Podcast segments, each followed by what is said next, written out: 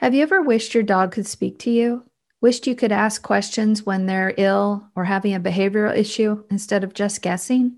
Have you ever wondered if the Rainbow Bridge was real? Well, then join me today when I explore the answers to those questions and more with animal communicator Allecia Maine. Hello, and welcome to DogHappi, where we help you have happier, healthier dogs, one interview at a time. Tune in for compelling stories with pet professionals, authors, and trainers that will educate and empower you to easily take action concerning the health and well being of your dog. Now, please welcome the host of DogHappi, Missy Courtney. Welcome to DogHappi. What do you do when you don't know what to do? This is where I was when a mutual friend, thank you, Jen Grosso, introduced me to the animal healer, Allecia Maine, an animal communicator with over 26 years of experience providing precise, accurate, and often life saving information to thousands of humans about their animal's health. Her work is based on the traditional Chinese medicine and quantum physics principle that validate that energy is everything. She is the creator of Animal Heeler TV on YouTube, the author of The InSync Method of Dog Training, Six Secrets Your Dog Wants to Teach You to Unleash Your Greatest Potential, and the ebook The Missing Link in Dog Training what your dog's body will tell you about their behavior. Allecia's work was featured in the book Soul Dog The Spiritual Lives of Animals by Elena Mannes. She has been featured in Elaine Hennie's docuseries Listening to the Horses, as well as on Fox and Friends, The Doggington Post, Animal Wellness Summit, The Sandra Glosser Show, and Plum TV, as well as in the New York Daily News, Aspen Magazine, the Aspen Daily News, and on dozens of radio shows. She is also the award winning host of the 13 week TV series, The Whole Animal. In this episode, we deep dive into how she became an animal communicator. How did she know what she was hearing was real or not? What it feels like to speak to or commune, as she calls it, with the animals. Is the Rainbow Bridge real? The insights our pets can share about the behavior issues and illnesses. It was really surprising to hear how sometimes we can be at the root of our dog's behavioral problems, and how one special method she uses may just be the missing adjustment your dog needs to thrive. Please check out the chapter links included with this episode if you would like to move around within it. Please share this with fellow animal lovers and like the episode on whatever platform you are listening on. Without further ado, I'd like to welcome Allecia Maine, the animal healer. Hi, Allecia. How are you doing? I am doing really, really well. Thank you so much for having me here. Oh, I'm absolutely thrilled. I think uh, animal communication is something every pet parent wishes they would have, but probably at the same time is a little bit nervous about having your pet talk to you all the time about things that are going on. Um, actually, maybe we could start there. How did you become an animal communicator? Were you born with the ability to hear animals speak with you? Uh, probably. I, I didn't grow up in a household where it was um, common nature to be talking with animals. I had, we had a dog uh, named Peppy. He was a Dalmatian. And poor Peppy, my parents did not understand Dalmatians. They did not understand the breed. My parents would go out and walk him for hours. He'd come back, he'd go to the bathroom in the house. But Peppy and I had a really close relationship as far as I remember back at like four or five years old. And one day, uh, I Peppy grabbed my toy and he had swallowed it. So I would stuck my hand down Peppy's throat to take it out because I knew he wouldn't bite me. My father saw this and Peppy got in a lot of trouble because my dad did not understand that Peppy and I had we just had this I, I guess what I would call it today is communion right it's it's it's even beyond communication because it wasn't like I was thinking about communicating with Peppy we just did right did and so it started back there. My mom asked me when I was five, What do you want to be when you grow up? And I said, A veterinarian to help sick animals heal. Math and science came into the equation, and that basically concluded my uh, decision that I could be a vet. But the universe always works in really interesting ways. And I always loved animals and, you know, rode horses and was around them a lot and was around dogs a lot. And in my early 20s, I became a professional fitness trainer in New York City. Oh. And one of my clients, lo and behold, became my spiritual teacher. So she, while I was training her physical body, she was helping train my spirit Uh, she was teaching me meditation. She got me chiropractic care. She taught me about macrobiotic eating, and she bought me a gift of acupuncture one Christmas. So I am not a needle person at all. It was like, you want blood? Here's my finger. That's that's what you can do. Uh, but I decided to go and I met my Chinese doctor, and it was just an amazing experience of having acupuncture and learning to get retuned on a new level, and then starting to study uh, the ancient self healing practice of Qigong. And Qigong's a deeply powerful, transformative process that really the goal of it is to align body, mind, and spirit. And so that started happening. And one day I got a call out of nowhere from a girlfriend who said, You have to go to Hawaii. Okay. okay. sure. Like I wanted to go to Hawaii, I wanted to swim with the dolphins, but I didn't know fully why. And she said, Well, my friend went on this retreat last year with this animal communicator, and she does Qigong, and you do Qigong, and you love dolphins, and she loves dolphins, and like you have to go. And I didn't have the money to go. So it was kind of really my first honest awareness of the possibilities of how you learn to manifest. That i would sit every day i would visualize i would i literally felt myself with the dolphins. And when i called the woman who was teaching the course she said so sorry it's full. I said you don't understand. I have to be there.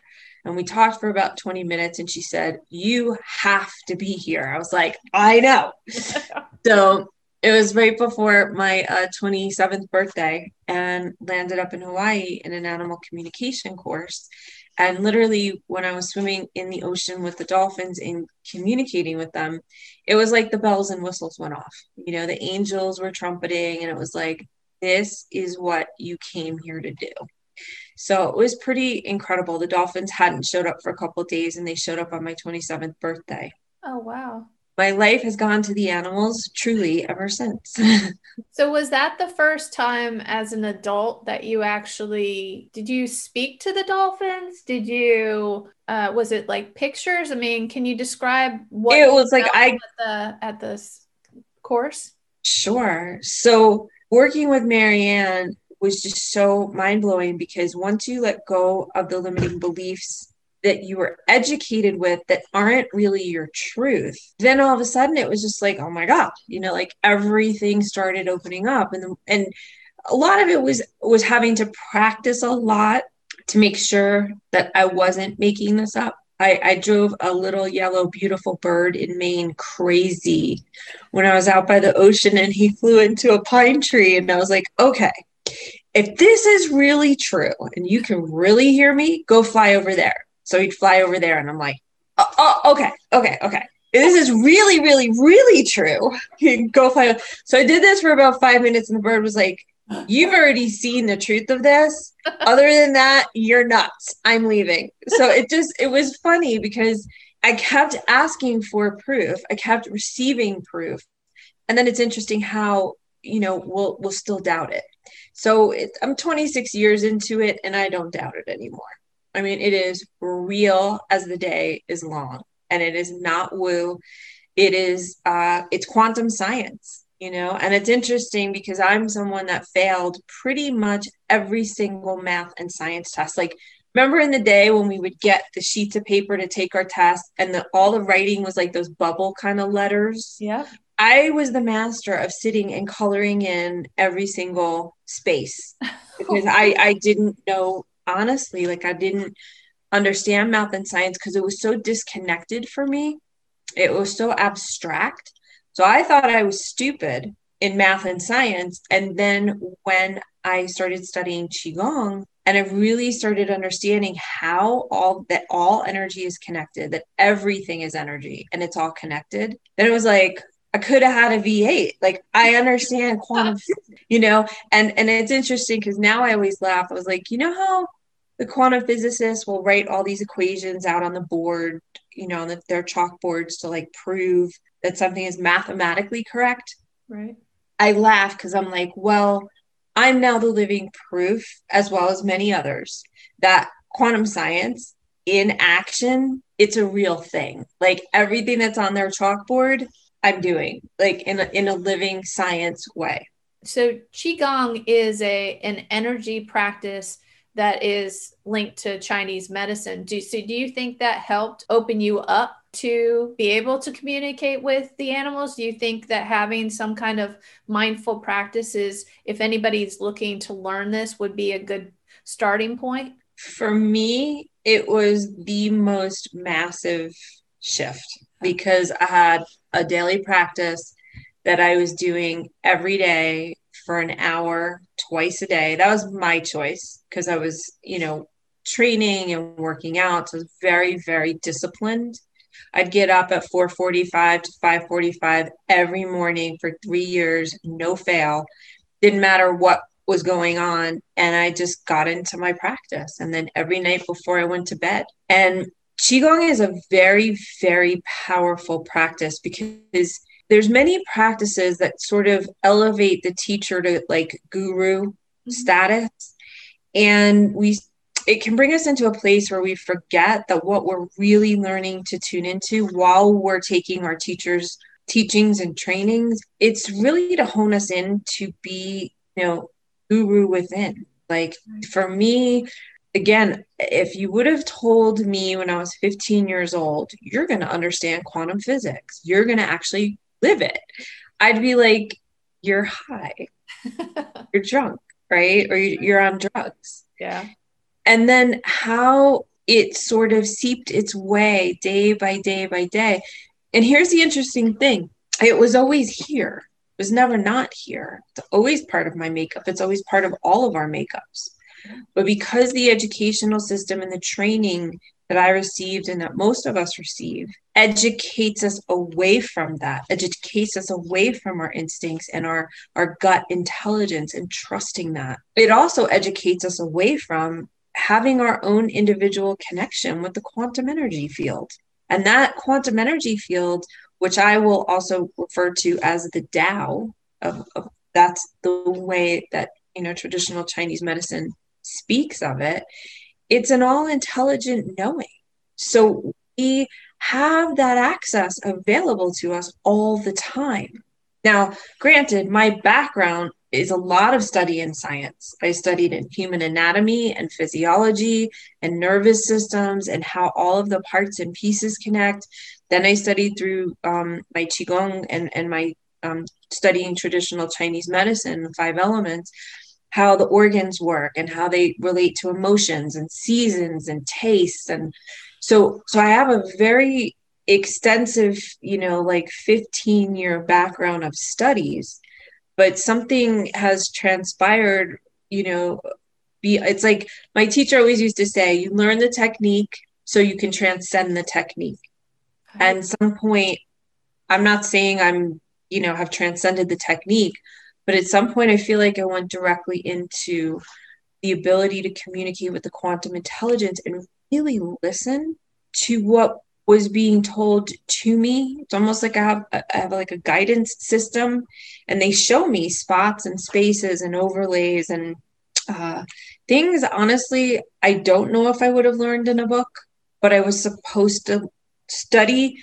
the ground grounding, study the foundation, study the science, yeah. and then find a way that like okay, but there's also like spiritual medicine that's also extraordinarily grounded.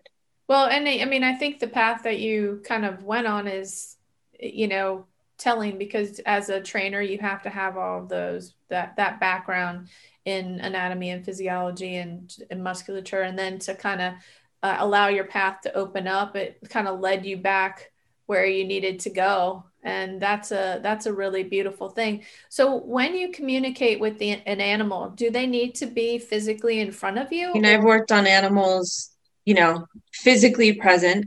I've also worked with animals that are 8,000 miles away, you know, that are over overseas in Europe, that are in Australia.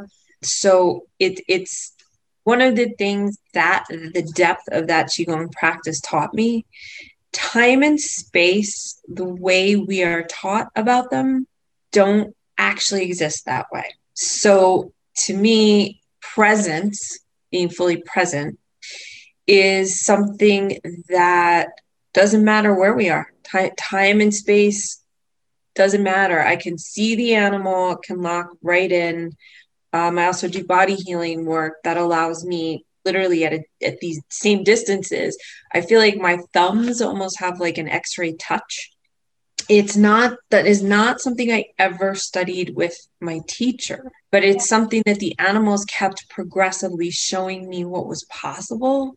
And so i would say for at least like the last um, 20 years maybe 25 years i've been their student like I, I don't ever approach a session and come in and say well i know it's this and this and that. I'm like i, I don't. I, I just show up.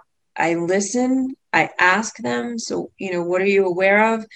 And they'll tell me. And then they'll say you know if they need body work they'll say hey just do it this way. You'll see the whole picture. So it's it's been fascinating. So when they speak to you i mean are you hearing words or are you seeing pictures? I mean what exactly is, does the communication kind of feel like for you? Oh, it's kind of all of it at once.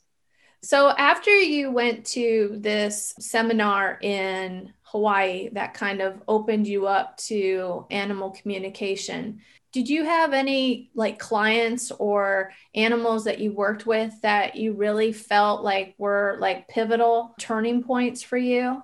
Yes, actually, there was a um, a dog that was in the UK, and they could not figure out what was happening with this dog. They were like, "He's sick. Like the tests are coming back as nothing. We can't. We don't know why he's sick." I think it was like a Jack Russell. It was a Jack. I'm pretty sure it was a Jack Russell. We're we're going back like 26 years. So I was asking him, I said, what, you know, what's going on? And he kept showing me his feed bag. Now, this is really fascinating because he showed me his feed bag in colors. Oh. Uh, there, it's orange and it's purple. Wow. And I was like, well, I've been taught that animals cannot see in color. That that was my education. And I said to the to his owner, I said, Are you feeding him? You know, so she goes, Yes. I said, Well, he said that there's rat poisoning in the food. Somehow, when they were making the food, it got contaminated. Oh, gosh. Changed the food, the dog got better.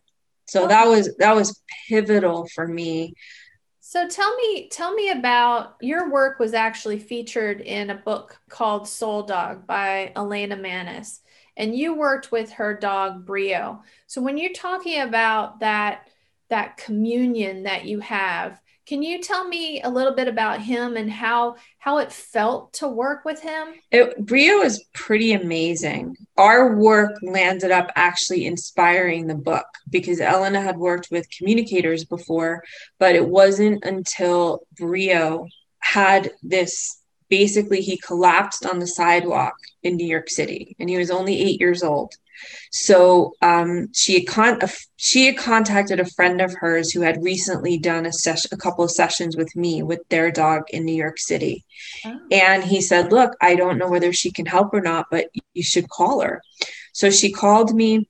She was already very well versed in working with animal communicators. She knew that, you know, she was going to ask me a question. I was going to get quiet. I was going to tune into Brio communicating with Brio was another huge jump for me because he had a physical issue.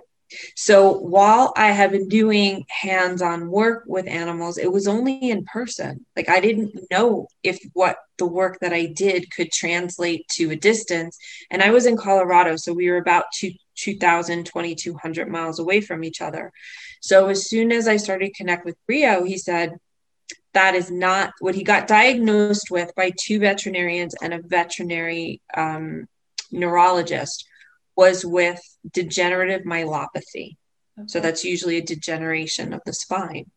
And Brio said, That is not what I have. And I was like, Okay, that's what you were told you have. He said, It's not what I have. He said, I'm an eight year old giant sized poodle and I love to play. He's like, I jump around a lot. He's like, I'm really out of balance in my back he said, and you can fix it. Now, that was like really the first time I felt like an animal, like I literally heard an animal say that. Oh. And I was like, okay, so I guess you're going to have to guide me through this. So I did three sessions. He said, I need three sessions. I will be able to walk and run and jump again. So we did the first session, and Brio started walking. I started realigning his back from a distance, releasing the muscle tension, wow. and he was walking. The second week, he started running.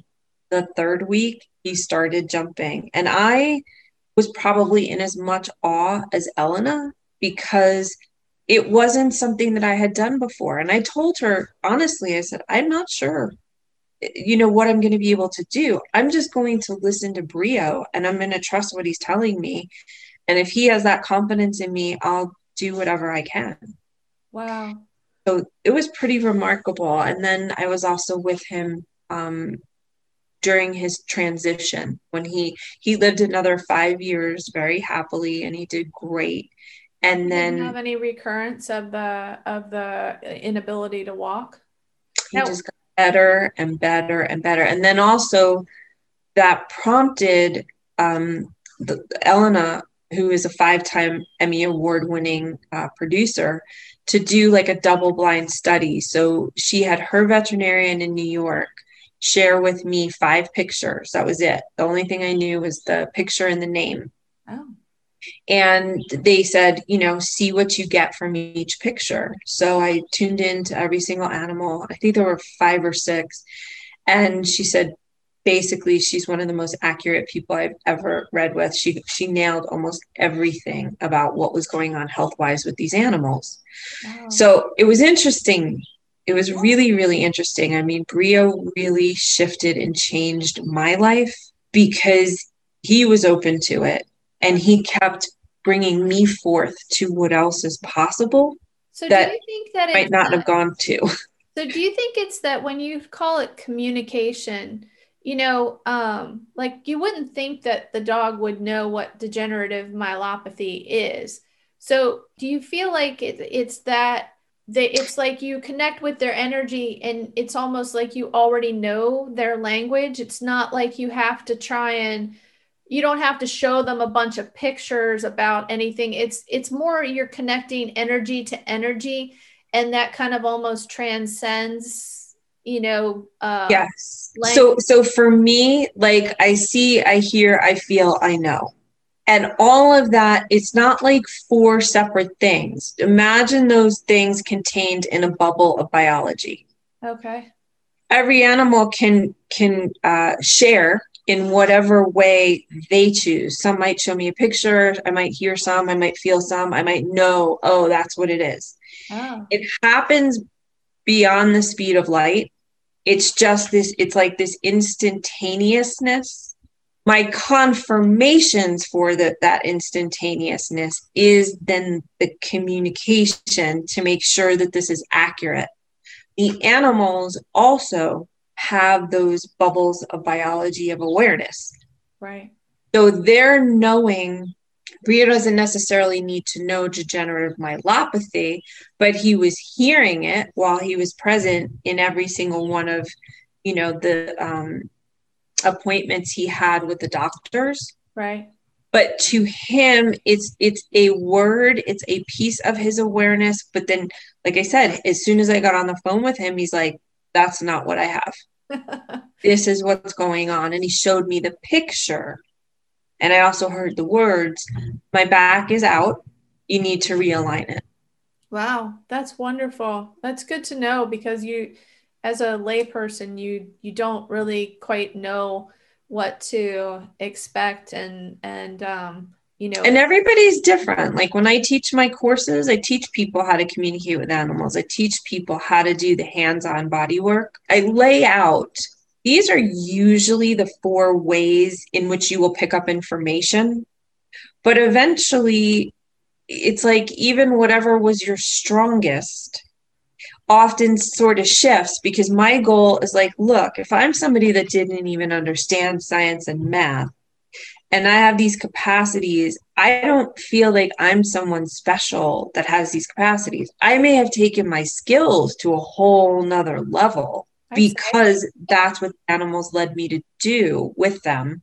But this is something that all of us have the capacity for. So, you know, I love the fact that we have veterinary medicine, and I think it's extraordinarily important. You know, if you're in an emergency, you better get your dog to the vet first. But in addition, for all of us that have, you know, beloved animal companions, to recognize that we do have the ability to check in and to ask and to understand like how are they feeling? You know my since doing this for 26 years you know my first thought is always want to know the truth? Ask your animal. Right. Like go there first do, do you know what i'm saying? Because at least yeah. because there's so many times when i see you know not everything is physical. Not everything is a pathogen. Not everything is like uh, you know like something ruptured or there's some sort of failure. There's a lot of times and i would i would probably say as close to 60 to 70% of the time when we see you know certain things that are I guess like a building in nature. Obviously, if your animal breaks their leg, you're going, you know, you're going yeah. cut themselves out like you're going. Yeah. yeah. But but there are things that we sort of are seeing building over time that are more like emotional in nature or are more belief systems or are more about, hey, the energy starting to build up. So maybe there is a physical misalignment that's creating an energy buildup, which is sort of starting to tank the animal's energy. You know, it's it's funny because I still feel in so many ways like a layperson. It's just that I've had thousands of times of of experience, yeah. right? I did a communication and a bodywork session with someone who's uh, um, 17 years as an applied animal behaviorist. This pit bull, she had she was fostering it for the last five or six months. It was not abused, but it was neglected. And this poor dog, you know, he saw people, he would like pee and poop on himself. And in one session, while this dog was laying on the bed and I was communicating, uh, I was just doing body work with him and realigning his body, this dog made a 360 degree transformation. He was a completely different dog. And she was sitting there, like with her mouth on the floor, because she said, Look, I didn't honestly, I didn't even really think anything was going to happen. She said, This is a completely different dog. And I, when I tell you completely different, he was jumping and playing. Aww. He was so much less afraid he was able to listen to her and sit down and lay down. It was almost like he was had been trapped in his body, got freed up in his body. His chemistry started functioning properly, and now he's like this 10 month old wide awake dog. Aww. And she said, Nothing in my science based training would ever say that this is even possible. And I'm I'm a trainer. Like I train people and dogs there was no training needed because what well there's training needed now but there was no no training that you could have given this dog could have shifted how much behavioral stuff this dog shifted in that short of a time. And a lot of that came honestly because of animal communication because i was listening to the animals and they said you need to start doing this. And i was like okay well, that's wonderful. I'm really glad you did. So, with this pup in general, it was it a physical problem that you dealt Everything. with, or was it a mental problem that you dealt? With? Well, with? so it's both, right? Because it's his body. But what happens is when his body gets out of alignment, the, the basic premise of biology, structure determines function. Mm-hmm. Now, if you take that to our physical structures, if your physical structure is out of alignment, it's going to affect the way your brain forms. It's going to affect your neurochemistry.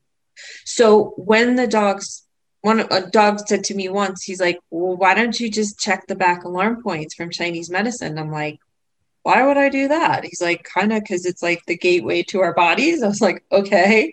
And then the, you know, the, another dog was like, you do realize you should be checking the um, the vertebrae points too, right? Because the muscles are what moves the vertebrae. So this is the fascinating part of animal communication. It's not just being able to hear the animals because someone's like, hey, is that my dog's favorite ball? Or, you know, what's my dog's uh, favorite food? I mean, this is, we're talking like deep science that I never would have personally like known about or investigated or even remotely had the awareness to try And because of being able to hear the animals, they're the ones that kept informing me hey, try this. Wow. Hey, you should be doing that. And then all of a sudden, these pieces were coming together. And I was like, whoa, wait a minute. You know, obviously, you guys have so much more to teach us. If we're able to listen to you, right that is a massive key in unlocking such a greater amount of science than just the biologic biology and the chemistry. I just love that the dogs were like, "Hey, check this," and "Hey." Well, and this this was the the other piece of it that really fascinated me the most, and that helped me develop my instinct body assessment and muscle release protocols. It's totally based on science. Like everything, even though I'm not a very scientific person in terms of I really didn't understand chemistry and biology. Now I understand the bigger picture of how chemistry and biology fit into the bigger energy. That yes, chemistry and biology are absolutely vital, but it's not, it's like that's the yin and the yang. And then you realize, yeah, but the yin and the yang are contained in a much bigger circle. Right bigger circle is the energy field. Biology and chemistry are how things move through the system, and then understanding the system and the anatomy and physiology, knowing like how the the spine houses all the nerves of the nervous system, knowing that each one of those nerves is connected into an organ, like knowing how this actually works it's been fascinating utilizing animal communication not never to diagnose animals because I, I don't do that. I'm not a doctor but to give clear insight you know to their parent or even sometimes with their doctors to say hey listen what the animal is saying is really taking place here and then being able to put it into the scientific terms like I never spoke with Brio's doctors that diagnosed him. But okay, let's say neurology. Neurology is saying, okay, something's not tracking right for the brain. But if you don't understand that the spine is what's giving the feedback to the brain, and Brio says it's not what they're saying, I am out of alignment, rebalance that, and then the chemistry that's going to my brain is going to function much better.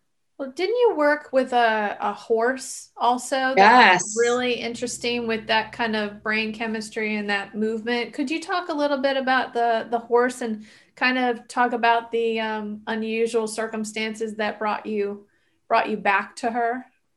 Uh, that I have chills. Um, Blue was such, she is such an amazing horse. So I, I was in New Mexico and I met these people that had a sick cat that they had taken with them on their journey because they were like, he's so sick, we don't know if he's even going to make it. So we want to give him. So I'm like, wow, I think we were supposed to meet. So I go, I work with the cat, I do all kinds of body work. Come back the next day, they're like, you're not going to believe this. I was like, I was like, oh God, I hope, hope the cat's okay. they're like, the cat who hasn't jumped up this entire trip onto the higher bed, he jumped up. He's eating. He like we he's like a totally different cat. And I'm like, wow. So they had invited me. It was right around Thanksgiving. They said, why don't you come out to New Mexico? Just stay with us for a little bit. Down the road was someone else that I knew who had a beautiful um, equine facilitated learning facility. When I was driving up to the property, there was a horse standing there. Now I had met the Equus people the May before. So we were in May and now we're like in November when I met the people at the wolf sanctuary. With the cat, right? With the cat. Okay. So they lived exactly one mile above the horse. And before, when, when I had gone to meet with the horses in May, because I was doing an equine uh, facilitated learning experience with the woman that owned Equus. Oh. I went up to the mountain behind the house and I just said, if you ever need me back here, call me back. Then in November, I had met the people with the cat and they literally lived one mile up the road. So when I was coming up the road on a Friday night, there were there was a horse standing there in the headlights. I thought it was a different horse, but it turned out to be blue. And blue was standing there. And I just remember the way my headlights hit her eyes, and I was like, Some, something's off. I didn't I, I didn't know what. Right. And I wouldn't have thought about blindness. I just told her I'm so happy to see you. If you need anything, I'm here now for a couple, you know, for a week or two emailed her human. Her human said, I can't believe you're here. I want you to have a session with Blue. She went blind out of nowhere. Oh my gosh. So three days later, I went down to see Blue. She she was like catatonic, and I have a really amazing equine dentist. And because of him, there's so many more things I now understand about how the mouth affects the entire body. Yeah. So when I saw the fact, now I know horses can go blind and they can be fine. You know, like they can almost sometimes see even better than horses that go blind. So when I saw her like completely catatonic, I was like, oh God, girl, something's really, really wrong. Because if you just went blind, you'd still be able to have your footing.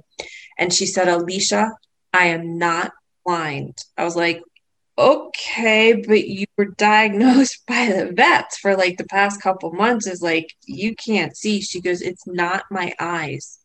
She said, it's in my head.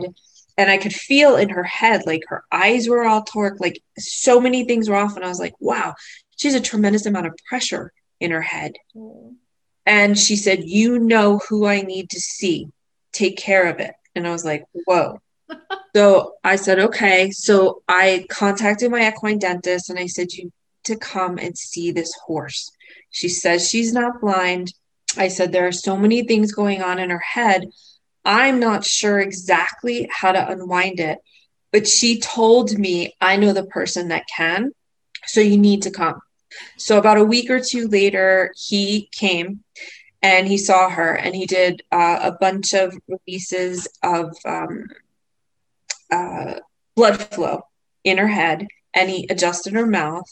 And within the first session, she was walking normally.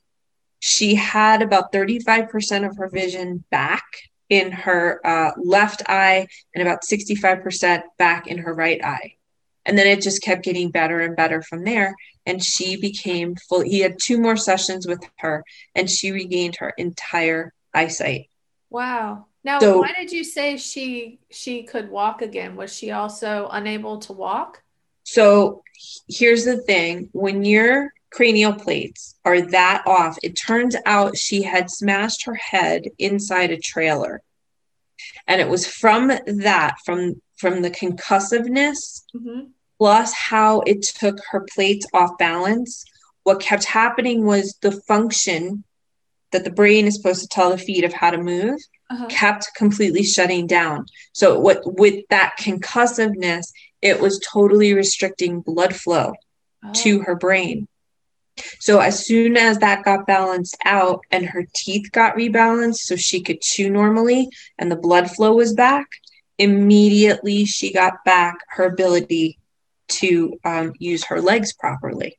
Like oh, she couldn't, she just couldn't tell where she was. Exactly. Like she was bumping oh. into things, she was banging into things, she was running into things because literally it was like, right? Like she kind not only couldn't she see, but her faculties were so off inside in her inner eyesight. That was the issue. And as soon as she got worked on, uh, you know, by the person that needed to work on her, started to clear it almost instantly. She got her full eyesight back. Wow. So that that was another massive eye opener because yeah. you know from a medical standpoint, uh, where else are you going to go? Like what other opinions are going to get than like the top vets that you know? Yeah. And yet the horse knew completely differently. Wow. So, you know, that's when I say that no animal communication is not woo, like I'm seeing it because I have scientifically, medically backed cases. Yeah. Of well, what it's actually been able to do and how it's been able to work. Well, you kind of so it it was interesting. I've always wondered when you can communicate with animals, do you are you like hearing animals like 24/7, but it sounds to me like you actually have to actively tune in to that particular energy Is that correct? Well, it's kind of both. Do I hear animals all the time? Sure. You know, when I walk into my horse's pasture, we're immediately connecting. When I'm not with him, we're connecting. When I walk in and see his pasture mate and he just looks at me and he's like, I got to get out of this stall. Like it just, it happens, but I'm not, that was something that I had to actually learn. Like, do not take on everybody's stuff. The only animals that you really need to communicate with are the ones that you're being asked to by people, mm-hmm. you know, to be able to assist them. And I'm, I'm grateful because thousands of animals have been helped by this vehicle of animal communication when you know the doctors were trying to figure out what was wrong. And it was like well one of the things my chinese doctor taught me he said look things are always going to be an energy issue before it's a physical issue unless you know you do something like you're in a car accident or you break your arm or you know you cut yourself. Those are things that are not buildups. They're you know it's an acute situation so a lot of what I found and in, in working with the animals, like I just find that to be so unbelievably true because things are often had the reason sometimes why we can't find a medical diagnosis is because we're looking for a pathogen. Right. We're not actually looking energy pathways. Right. And we're not tuning into the animals to understand, you know, like did a divorce take place? Did a kid go off to school? You know are people having issues in the house? Is the person in the house? Or like they depressed or upset? So we don't ask these questions because we don't assume so much that the animals would know anything about it. And when i work with them i mean they tell me things about their people that there's no way I could know. And it it's interesting because when I started my animal communication practice, I was like, I'm just working with the animals. You know, like I had worked with people for like a decade and I was like, uh-uh. And so at one point an animal said to me, It's time. I was like, What do you mean it's time? They said, You need to tell my person this. And they told me something very, very intimate that literally like none of my business, none of my concern, but they said, please, you can hear me. And if you can share this with my human, this is going to contribute to helping my health get better, but it's going to help me help my human. And you understand things on a level that a lot of people don't, and a lot of trainers don't, because you've done so much of your own self work and self healing. Oh. So please share this so I can also help them get better. And I mean, I kid you not, I was so nervous I swear I almost threw up. Like I, I, I, receive it well, or yes, it, and does yes, beneficial. I was so surprised because the nervousness was, if I say this, and if you hired me to work with your animal, then I might really be crossing like an ethical boundary. Now, I didn't grow up knowing I was really aware. And, it, you know, that incident with Peppy and, and knowing that we were so in community. I didn't know what those things were. It's just who I was. Right. But then I realized that, well, that's not right. You can't be that way. So then I became another way, only to have the animals bring me back full circle to I'm very aware. So listening to them, it was like, oh my God, this makes so much sense about why this is happening. And okay, let me find a way, you know, to, to sort of say up front, listen, I'm not your typical animal communicator. I'm not just going to speak with your animal. Oftentimes, they're going to share with me intimate things about you that they see struggling with that they want to help you with. Like, is that okay? Share that with you. And are they and most of the time pretty open with that? I cannot believe the things that have trans. I mean, I've had clients when I when the animals have said you need to talk to them about X or you need to talk. I have had clients break down crying. I have had clients that have said, "What you just shared with me is what I've been working on for over 25 years oh. with therapy." Like, really, it's fascinating the way these animals see to the root of their people's problems. I, I was working with a client and his German Shepherd, and they were playing tug. And he said, My client said, You see, this is the thing I can't stand about him. Like, he he he constantly like like he doesn't just give it to me like it's always a fight And when we tracked it back in about five minutes in that session, and I kept asking my client, so how's that really making you feel? So how's that really making because we, you know, think about training. We're always going after changing the animal's behavior. Right. We're not really listening to what is going on in the relationship that the animal might trying to be helping the human shift their behavior. So in this five minutes, I keep digging, and my client's starting to get really pissed because he wants to fix the dog. Right. And finally, he blurts out, I hate conflict. I hate it. I've hated it ever since I was a kid. I felt like I had no, ch-. and, and all of a sudden, like, I mean, he became like a different human being. And I, like, I had tears coming down my eyes because I mm-hmm. saw him transform, even though he was a full, full on grown up, full on adult parent. I saw him transform from the 12 to 13 year old kid that was struggling with conflict to get people to listen to him. And he literally blossomed into the full man that he was. And I, I looked at his wife. I said, I hope you don't get upset, but I had tears coming down my eyes because it was the most beautiful thing I have ever seen happen.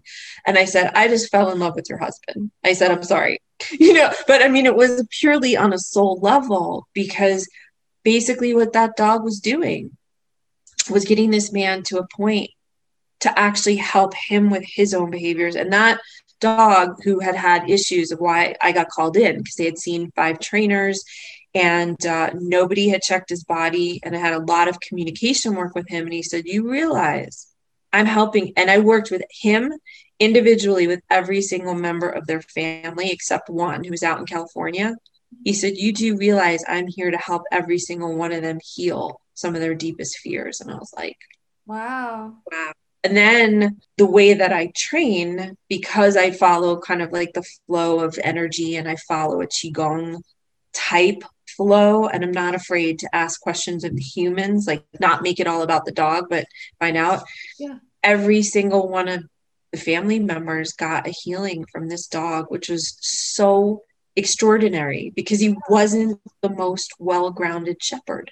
You know, he had his own issues, but because of his issues, every single person in that house came more fully into the ownership of their leadership, and it was exquisite. How but he knew.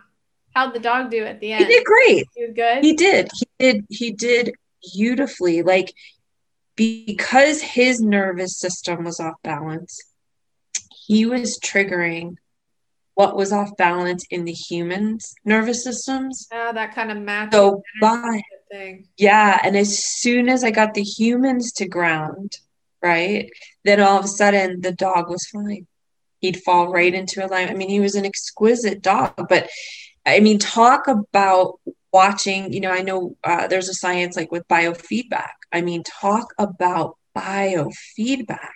Right. And I was, you know, we were changing breathing we were changing posture and body alignment because everybody always looks at the dogs but the dogs taught me they said you know human body alignment is very very important my uh, white wolf dog ayana taught me so much from this animal communication space of how she was using her body language but it wasn't just her body language it was her inner energy and awareness and how she would train a puppy to sit and how she would teach a puppy about what proper boundaries was. So I am so deeply grateful, you know, for this path and process of remembering. I don't think animal communication is anything new. I mean, every indigenous culture, right? Going back to the oldest indigenous culture that we know of, at least with the Aboriginals, they were completely in, in attunement and alignment. They were always animal community. Yeah. We just have a name for it these days. right. Know?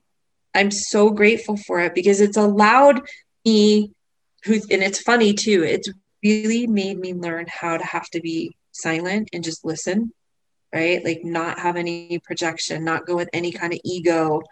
I don't know anything. I just listen. Mm-hmm. Really. Just I mean, I know my backgrounds, but I, even that, you let go of it and I just show up and listen. And what has come forth from them in terms of training me to really understand what's at the depth of it. And this is not my opinion. I mean, I don't I don't really have an opinion of it. It's just really their teachings. That's a lot. It's very courageous of you. I mean, it takes a lot to step out of the norm and and actually stand in your truth and say, this is what I do, this is who I am, this is this is real, this you believe what you want. I I know what I know. That's just incredibly courageous. You know, I, I think I woke up to the awareness, like just like you said, it's like this isn't what I do. This this is not like I learned to be a lawyer or an accountant I was like, this is actually just who I am. Right. And I think that there's a lot more of us that are really like this. I, I, I don't see it as something separate from me. You know, I, I for me, I am so enormously grateful to all of my teachers, you know, that have showed up along the way to to teach me and to help me remember the truth of who I really am. Yeah but it's the animals that have helped me so deeply stand in the truth of, of my essence. That's like my personal frequency or signature but i think all of us I, I don't think that there's any one of us on the planet that's not connected to this truth. Yeah i think we might not remember. Right and i think we're learning again the more the more people meditate and they ground themselves and they see how much energy affects things around them and that type of stuff. I think we're starting to see more of an opening. Now, when you speak with animals, is there a difference between what you see here or hear and feel when you're doing an energy um, healing as opposed to when you're just talking to them about maybe whatever their their family wants whether it's behavior or before they pass or if they're ill. So is there a difference between he went working on their body and actually speaking with them? So i'm going to say yes and yes. So so although i wanted to be a vet and i thought that like you know there's there's that process you go through of schooling and practice and all of that the journey that i've been brought on to helping animals heal themselves and then I didn't realize it also included healing their humans. Um, it's been like I couldn't have picked it out. Do you know? that? Like I didn't have a roadmap. I literally have been following the breadcrumbs. Right.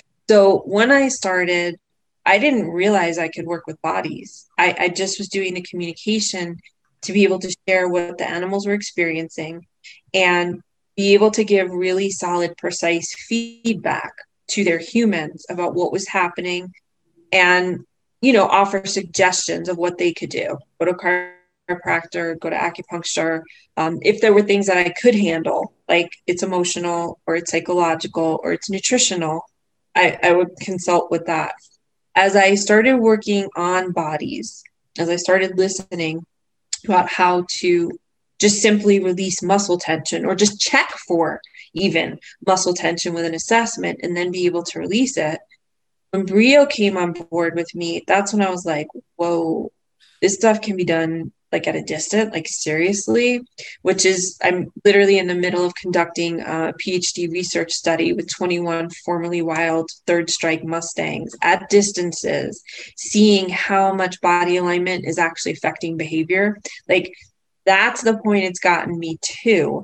And I try to keep communication out of it in terms of I don't want to be sending them pictures or um, I don't want to be altering anything when I'm doing bodies mm-hmm. because through the communication work with them, I learned separate those two while you're doing the body work so that I'm not inferring anything. I'm just simply like, no, I guess you would say like as neutral as an x-ray machine, yeah. right? An x-ray machine's not going to say, okay, take a deep sigh now. Okay, blink your eyes now. Like um, we worked with your dog Emmy, and you know, I couldn't if I was communicating with Emmy, I could have said, "Hey, stretch now," or "Turn on your side."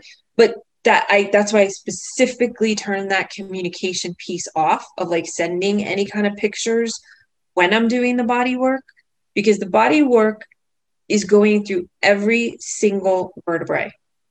So it's, I'm going from head to tail, asking the body, you tell me what you're feeling and what you need. whatever results come of that, that's freely and wholly from the animal. Uh-huh. And sometimes I will start out a session, you know, through communication just to get a base level. But what I found to be most optimal, whether it's behavior issues or health issues, I'm like, I don't want to infer anything. Let's go to the body first. The body's going to tell us exactly what's blocked, stuck, you know, torqued, where it's off, what what needs to be released. And then through that, the animal will start, you know, I'll be like, okay, if you want to tell me anything while this is happening, great. But I've just found that that way, uh, you know, and, and it's always an adjustment, right? Like it's always like, all right, how do you want me to do this? Or how are you guys telling me this is how this should happen? Yeah. So it, it's a most effective session.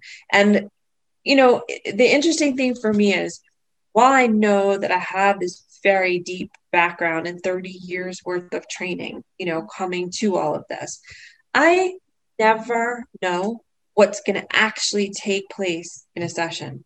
Right. I'm just willing to show up, do an assessment, let them tell me what they need to be realigned, and then let them share with me, okay, so what's your perspective about the situation? When I was working with this dog yesterday, whose family clearly, clearly so adores it, like it brought tears to my eyes several times. And the whole family was on Zoom, even though the two kids were at college. This dog was so clear with her people. Everybody is sad, everybody's upset. I'm not ready to go yet. Like, even though she just got a diagnosis of lymphoma, oh. she's like, guys, like, but if, like, like, so all of us pretty much don't even realize that we're telepathic. We're always sending out pictures. A lot of the times we just don't realize it's backward pictures. So here's everybody, you know, so upset, grieving, worried. Here's this dog that says, you know, I'm the center point for everybody. They all come to me with their emotional stuff, and I help assist and facilitate them. Now, that's not a bad thing. And she's loved her job, but she's like, at this moment, because of this condition in my body, she said, I can't process everybody else's grief for them. What they're going to have to do is get back into their bodies. They're going to have to grieve but they're also going to have to hold a space of light for me so I can heal myself. She said, because they're all thinking now that I'm leaving, I'm dying, I'm this. You know, she hadn't eaten in a couple of days and she told me exactly what she wanted to eat. And I got a text um, just before we got on here, and her mom said, She's eating the salmon, she's eating the rice. She's like a completely different dog today. Wonderful. Now, they'll have lymphoma. Sure. Does she really care? that she has lymphoma? Not really. No. But, but if her if her family you change the picture. So instead of them only being able to see her as sick and dying and all of the emotion that goes from that, now they see her as I'm here, I love you, I care for you, but this is what I need from you.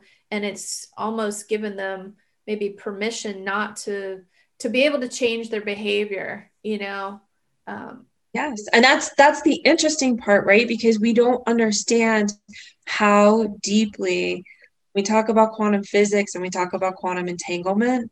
We don't realize all the layers in which we're entangled so when we're thinking, oh, well, I'm not going to cry in front of my dog, your dog knows anyway. Cry, get it out, and don't let the dog have to take it on for you, or the horse, or the cat, or the bird. You know, um, it is fascinating to me. And I'm speaking right now specifically, like from a training perspective. It is fascinating to me how much our end of the leash creates results on the other end of the leash that have nothing to do with a cookie. Oh yeah. And and like how little we've actually been researching it. I mean, that's where, you know, I've got 20 years of research and watching case after case after case and client after client after client. It's like this is amazing how deeply attuned we are to each other. And also a beautiful you know they always the chinese um, symbol for crisis is always opportunity oh. you know and i can't you how many clients I've had that come to me and I have to give the dog away. I have to give it, you know, not yet. First, let's check the body alignment of the animal because what I've learned from the communication part that led me to the body part, if that body structure is out of alignment, that's what could be the root cause of your behaviors. That pit bull, he can't lie. I never physically touched him. We were 750 miles away. Right. And in 45 minutes, he was a completely different dog with zero training. Didn't I read so in I think it might have been on your website where you talked about how if you're walking your dog, say you have a reactive dog and you're walking your dog, that it could simply be because their body's not in alignment and they see the dog and they tense up and it hurts them it almost now they've now every single time they see a dog they're they're associating that hurt with that dog. And then you know all the behaviors that come with it you're you tense up on the leash you get exactly. upset, you you know it's almost like the the fact that their body was out of whack um, and not taking a look at that physical structure um, it it actually does contribute a lot more than we possibly think to training issues. That's what honestly that's what my phd is about. It's about how structure determines function. So it's it's grounded in the basis of biology but it's understanding how body alignment actually will affect the way the brain processes the neurochemicals. And the interesting thing too maybe the brain chemistry being off isn't the first place to start. We start with the bodies.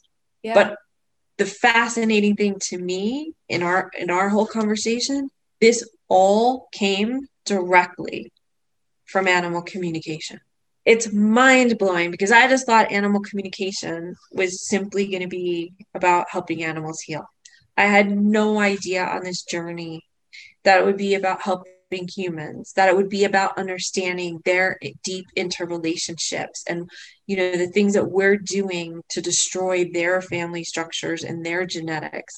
I had no idea it would lead me to dog training. I had no idea it would lead me to whoa this is a model for almost helping people do that flow work that i have found in qigong and helping really heal on so many levels not just like learn to heal on the leash because I developed a product for that. But it was like, oh my God, it, this is teaching people to really be so much more in sync. And oftentimes, a lot of people won't do it for themselves alone, you yeah, know, or well, go on that journey. your dog first, right? Right? Yeah. Or your horse or your cat or you know and it's it's beautiful too because a lot of the times you know when people go into therapy which i think is can be a fabulous thing it, it, it can be very confrontational right? This way the things that are needing to come up are coming up from the most unconditionally loving source on the planet which is these animals to say to their human hey uh, why don't you be really authentic here and let me help you you know return to that place of like sacred innocence of like healing your heart. Are all of our dogs here to help us grow or is it is it it's not always them trying to move a human forward is it? Or i mean can it sometimes just be that they were their back was out or energetically they were stuck absolutely. Okay. Absolutely. So yes. no no no no. Just yeah. like yes and yes right, right? because yeah. yes there are some relationships, regardless, whatever level you take it to, there's just going to be healing going on because you guys are together and you love each other. And yes, it could be as simple as the animal's back is out. And remember, too, I land up working with some of the, you know, worst of the worst cases. We've seen five trainers, we've seen four veterinarians. We don't know what else to do. Right. And that's when, you know, I land up coming in at the end because they've explored every single thing and everything has been checked off no. But I also laugh and I go, God, imagine if I was coming in at the beginning. Like, we have an issue. Right. Great. Let's talk with your animal. Let's see on what level it is. And, you know, let's let's heal it. Like well, the work you did with Emmy yesterday um, it was incredibly surprising because um, Emmy has had some breathing issues that started in like May June timeframe, and then she's also just seems to have declined in so much as she can't play ball very long. Um, I'm I'm having to constantly go to the chiropractor or use um, cold laser, and so both of those things are supposed to bring down inflammation. Chiropractic is supposed to align herself, but when you went in yesterday, she was a twisted, tangled mess. And I mean, I'm not, I'm not surprised by any means that her structure, whether physically or energetically, was out in that way. She's a very active dog who lives life to the fullest. She's on and off beds and dolphining to catch her toys and running full out. I wish I could live life as fully as she does. So you know, I, I was at a point where I didn't know that animal communicators, and uh, of course, every animal communication person who has that gift can can probably offer something slightly different. But I didn't realize you could do distance healing, so I was really excited to try that with you, and I found it very remarkable as you would talk about where you were in Emmy's body, you know, you'd be like, oh my gosh, that's stuck. And and her ears would be back, you know, or she would be completely asleep. And then she would wake up to um, touch her foot because you started working on her hip. And then um, and then when you finished, she was all like dancing on the floor on her back. So- and then there's also this way that she looks at you. It's almost like she's a person wanting to have a conversation with you. And I'm like, I can't hear you. Right. That's why Allecia's here. But I am so excited to see how she improves. And I mean, there wasn't probably one part of her that didn't need some kind of help and healing. So I'm excited to see what will come of that. And just for the listeners, that will be on Allecia's channel and it will also, we'll do the follow ups here too. So you can hear how she's doing. But um, I think it's, it's beautiful what you're doing because I really was at my wits end. You know, I had done the x-ray. I started you know she's breathing heavy. She can't seem to take a deep breath. Even at rest she had very rapid breathing.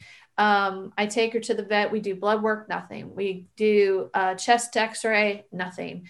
And then we go to the chiropractor helps a bit we do the cold laser it helps a bit but she's six years old i want this dog to be able to live her life fully i don't want to have to play ball by creating an obstacle course to slow her down. You know, I want I want to bring her back to wholeness. And so um well this is this is why I love animal communication so much. I would not have put these pieces together. I feel like I showed up, I listened to her body.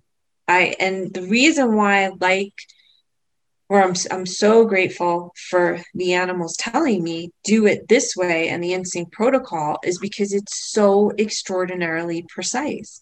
It deals exactly with precision on every single back alarm point on every single vertebrae. So we're not missing anything you know? And and if we are emmy would tell us but it it provides that ability to take something that people would think is woo. Like, yeah, okay, lady, what are you gonna do at like what, like two thousand miles away from each other? Mm, right. Sure, and yet we're watching it, and there's no. Uh, that's why I say I don't animal communicate with Emmy while I'm working on her body because I'm not asking her body to do anything. I'm just listening and say, "Can you tell me how is your body working?"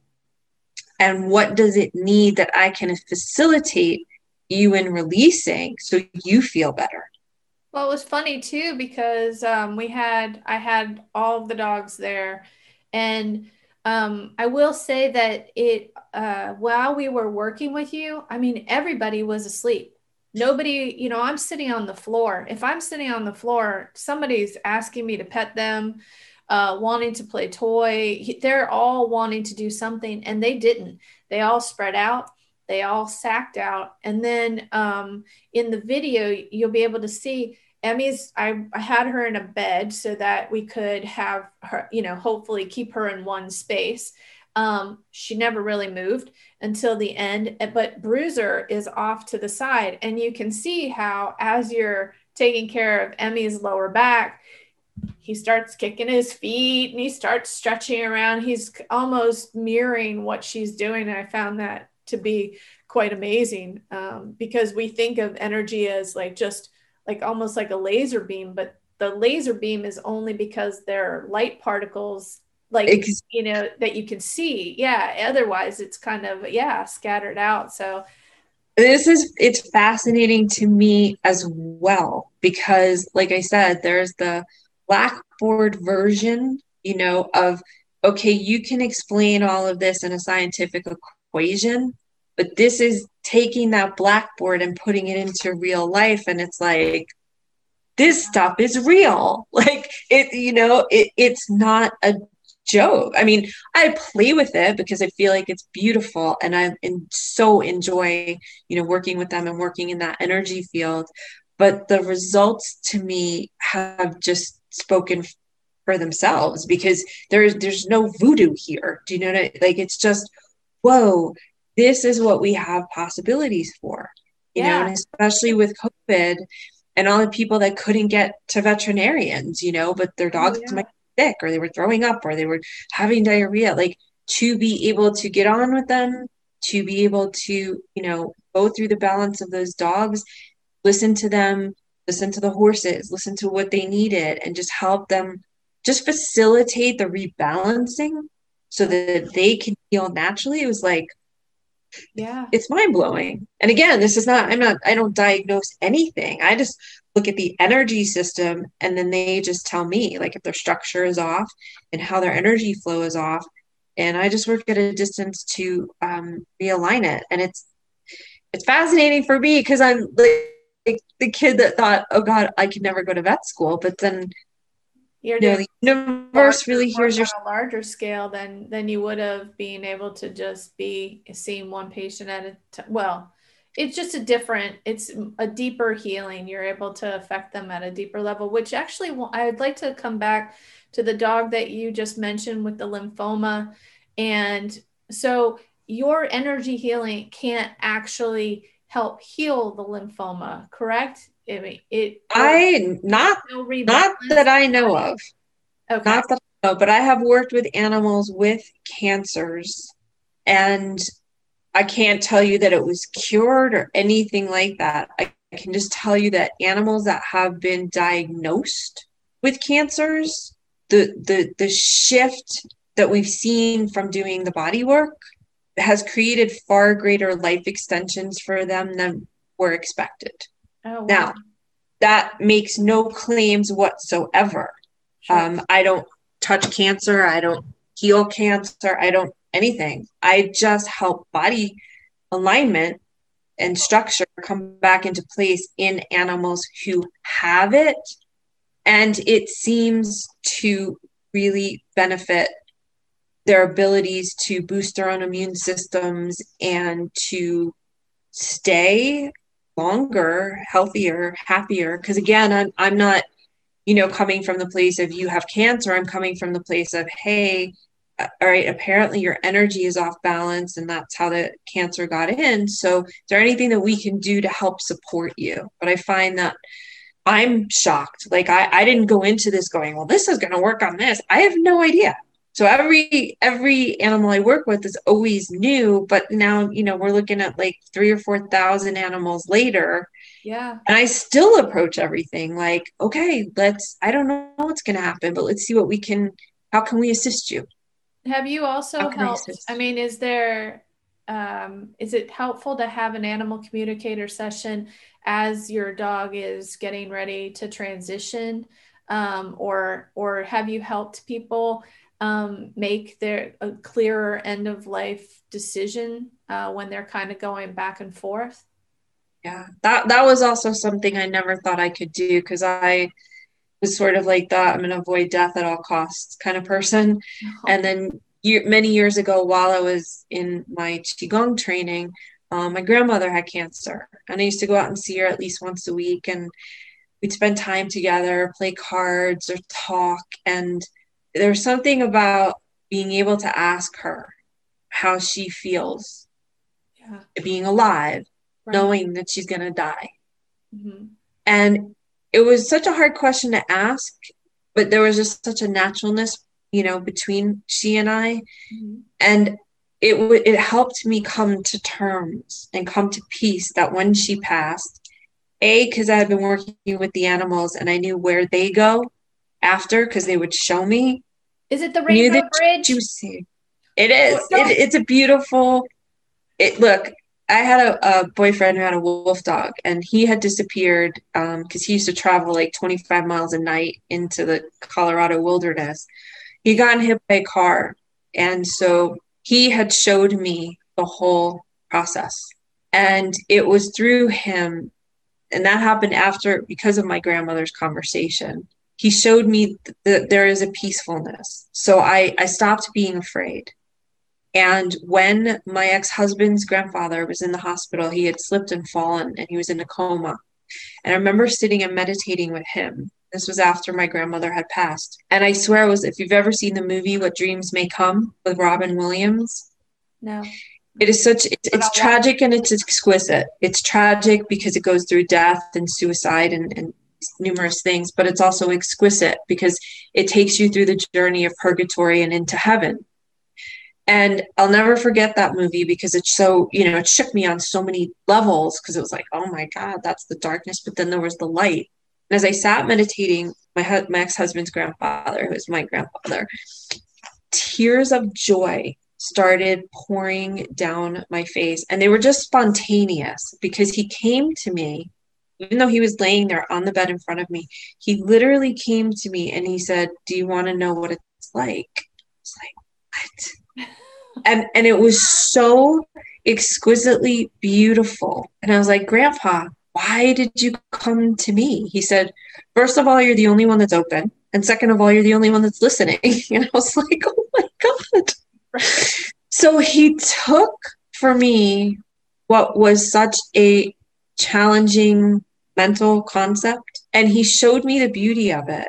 And after that all the animals that you know were wanting to come to me to talk with me before they were passing it was such an exquisite shift because i know what it's like to lose an animal and it's devastating. I mean when my dachshund died it felt like my nervous system was gone. I didn't realize how quantumly entangled we were and how oh. close we were. Yeah. And so the animals started encouraging me to you know talk with their people. And what's fascinating is that oftentimes when we hear a diagnosis or like we're kind of knowing it's starting to be that time the biggest thing that clouds our ability to communicate or really hear our animals is our own upset. Because i remember when, when the wolf dog died he said you know because the reality is he goes i'm fine. Because it's really hardest for the people we leave behind not us yeah and i just was like whoa so in doing this work with people it is I have found it to be, as, as my clients have found it to be, so extraordinarily powerfully helpful. Like the dog yesterday, you know, it was like she has lymphoma, death sentence. She's not eating. She's going to die today or tomorrow. Right. And the first thing that she said to me, the first thing Kaliki said to me was, I'm not dying. And I was like, she goes, now you have to help change these people. You have to help them shift.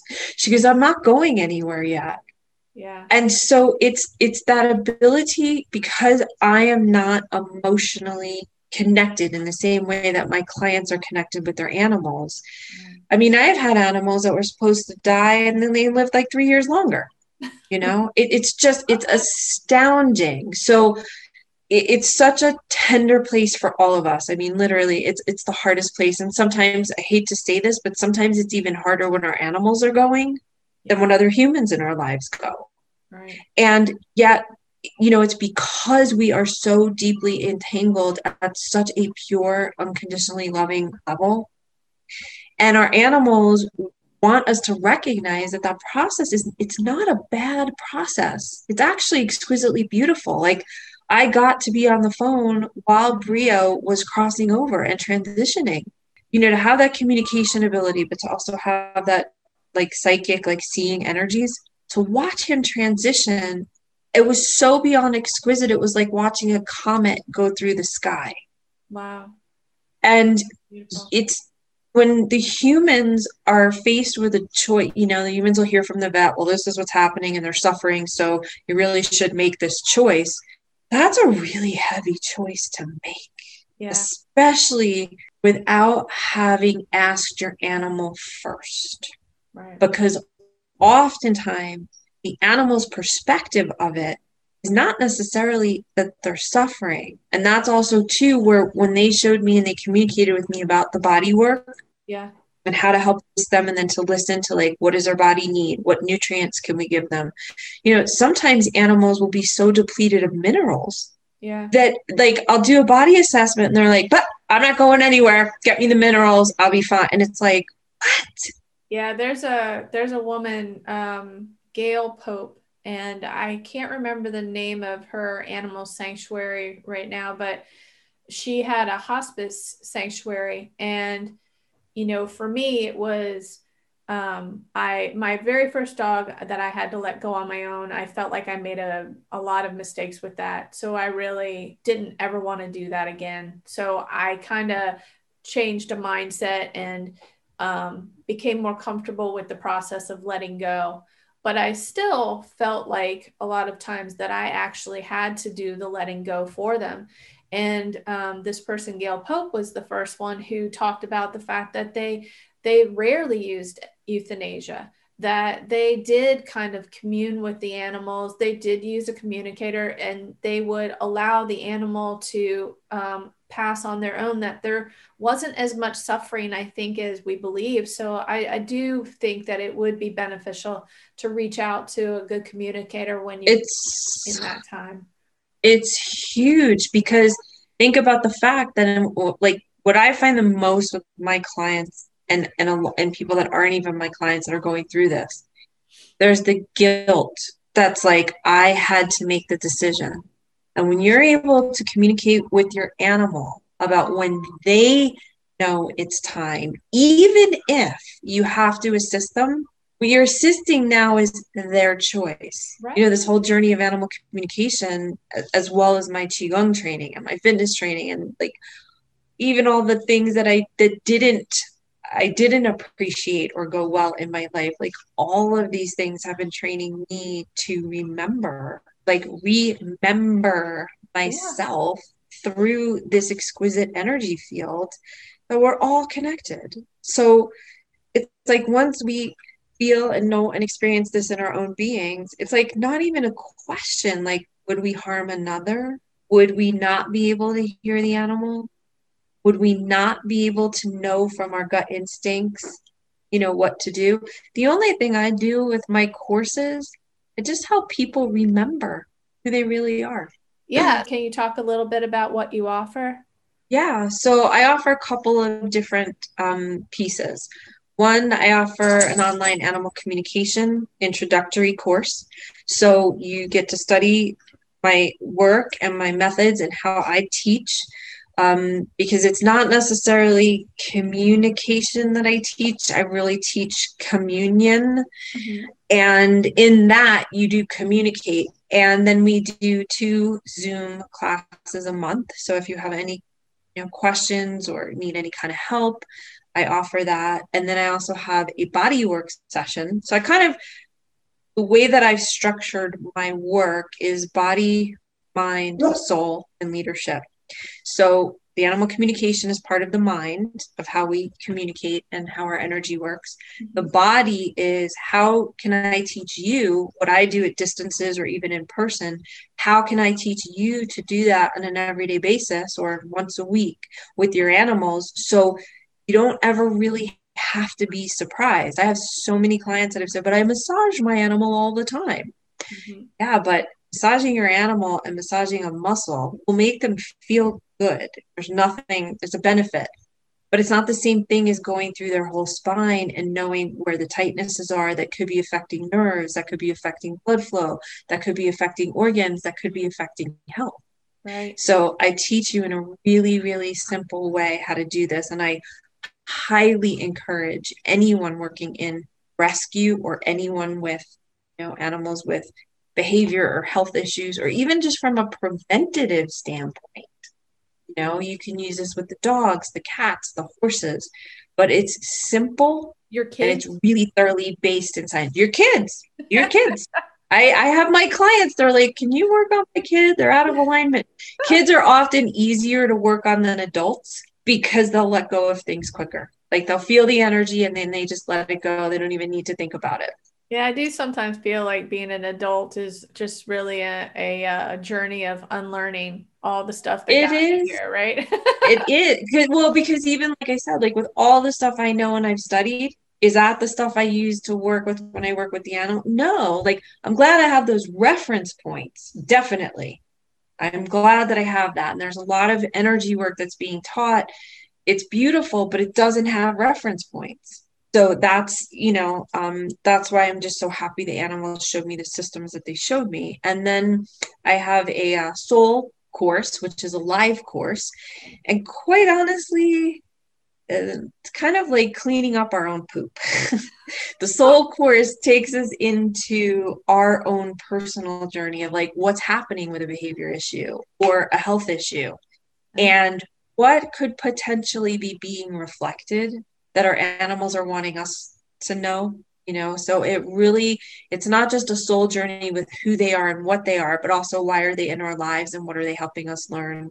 And then i also have a leadership course which also too is a live course where i teach from the perspective of the white wolf alpha females and i teach leadership from a very grounded very practical perspective that the authentic alpha female leaders of the planet who've been around possibly for a lot longer than us, um, want to help us remember in alignment with getting us back into our bodies. Because a lot of our leadership, you know, whether we were experienced traumas in childhood, whether we came in with other life stuff, we're really letting all that go and following a beautiful code of conduct that they've you know brought forth that's helping us become not just vocal leaders, but really grounded female leaders that are willing to be fierce when we need to, to protect everything that's at stake. yeah. And so, even though you know, some people will say wolves are descended from dogs, others will say they're not.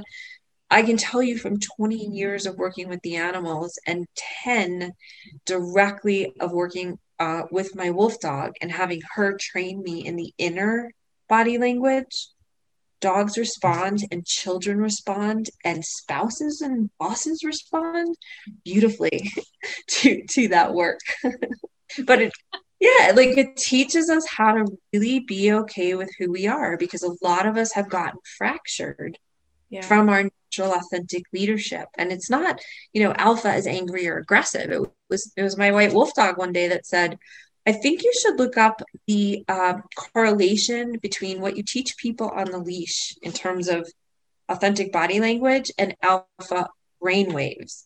And my jaw almost dropped to the floor because everything that she was saying that she was teaching me about how to be in my body when i looked up alpha brain waves and what the alpha state really is Mhm. it's calm it's clear it's super creative it's super grounded it's like your michael jordan or your tiger woods or your serena williams it's being so grounded in the body that you're able to see almost 360 degrees Wow.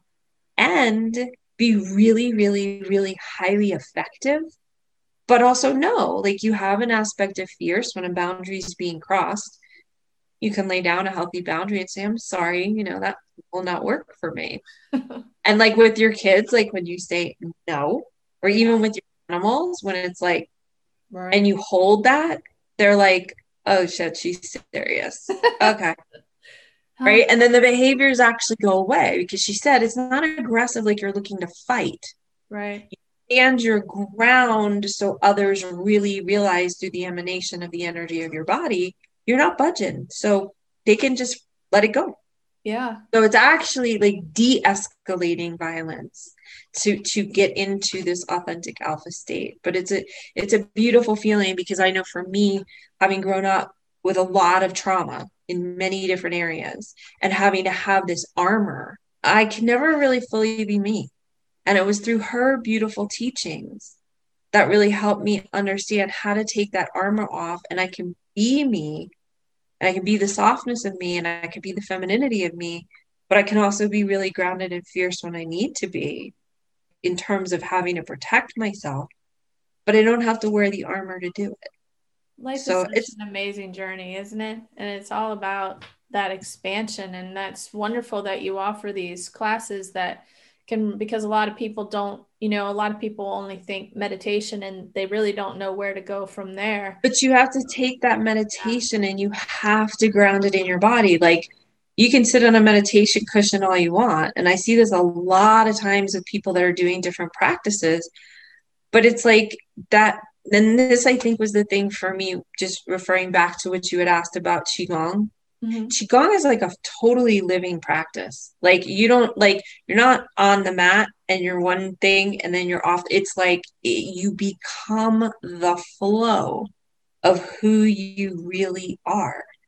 And that's the thing too in terms of learning using animal communication.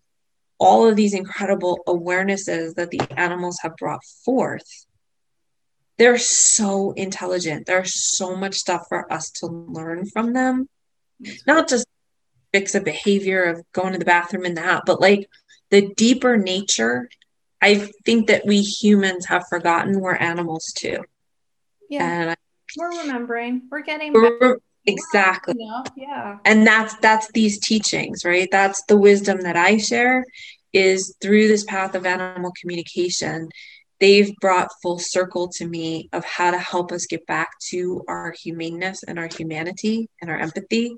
And it's just it's exquisite. Like i'm just so deeply grateful and i'm so deeply grateful that you're willing to invite me on your show. I think it's i think i was so amazed. I was so grateful to jen grosso to for connecting us because i i hadn't I didn't know that something like you offer even existed and the the potential and the gift of it are amazing. I use these classes as a way to help people remember their sacred truth. Well, I think you have to have a place to start. I don't have 30 years to go on your journey. Exactly. Even if I walk the same exact path, I'm not going to come out with the same outcome to so to be able to kind of take your information and learn from you and then hopefully jumpstart that if that's exactly path I'd like to take. But so let me let me go back over. So first off, your website is animalheeler.com, right? And it's H E E L E R. Okay. So, and if anyone would like information on the White Wolf Alpha Female Leadership work that I do, that website is thewhitewolfway.com. So I look forward to hearing this and I look forward to, um, you know, teaching and watching all of these beautiful bubbles of biology engage. Well, Allecia, thank you so much for being here. Is there anything else that um, you'd like to share with people that we maybe didn't cover before I let you go? I think the biggest thing that I see with pet parents, it, it's like the fear that they're doing something wrong, or potentially to the gut instinct this is not making sense to me. I think it's this. So my only goal really is to put the power back in your own hands and reconnect you with the truth of your gut instincts and your knowing. That is again never saying do not take your animal to the doctor but just building a deeper bond with your animals from a gut level. So not only do you learn to trust yourself more deeply and you learn to see how that trusting you actually affects your relationship with them and their level of trust of you but really to help you feel comfortable knowing it's okay to know what you know yeah. it's okay to know what you know and to trust yourself that's yeah trusting yourself because a lot of times you catch these things so much earlier than than they make any sense exactly yeah. Thank you so much. No problem. Thank you very much for being here. Take Thank you so much for joining us today. I hope you got as much as I did out of this episode. All of Allecia's information will be linked below. Please join me over on the YouTube channel for more information on how Emmy's doing with her adjustment. If you have liked this episode, please hit the like button. If you haven't already, please subscribe and stay happy. Thanks for joining us on today's episode of DogHappi. For more information and videos on today's topic, as well as more ways to keep your canine happy and healthy, be sure to visit us online at doghappi.com and follow us on Instagram at dog.happi. That's at dog.happi with an I.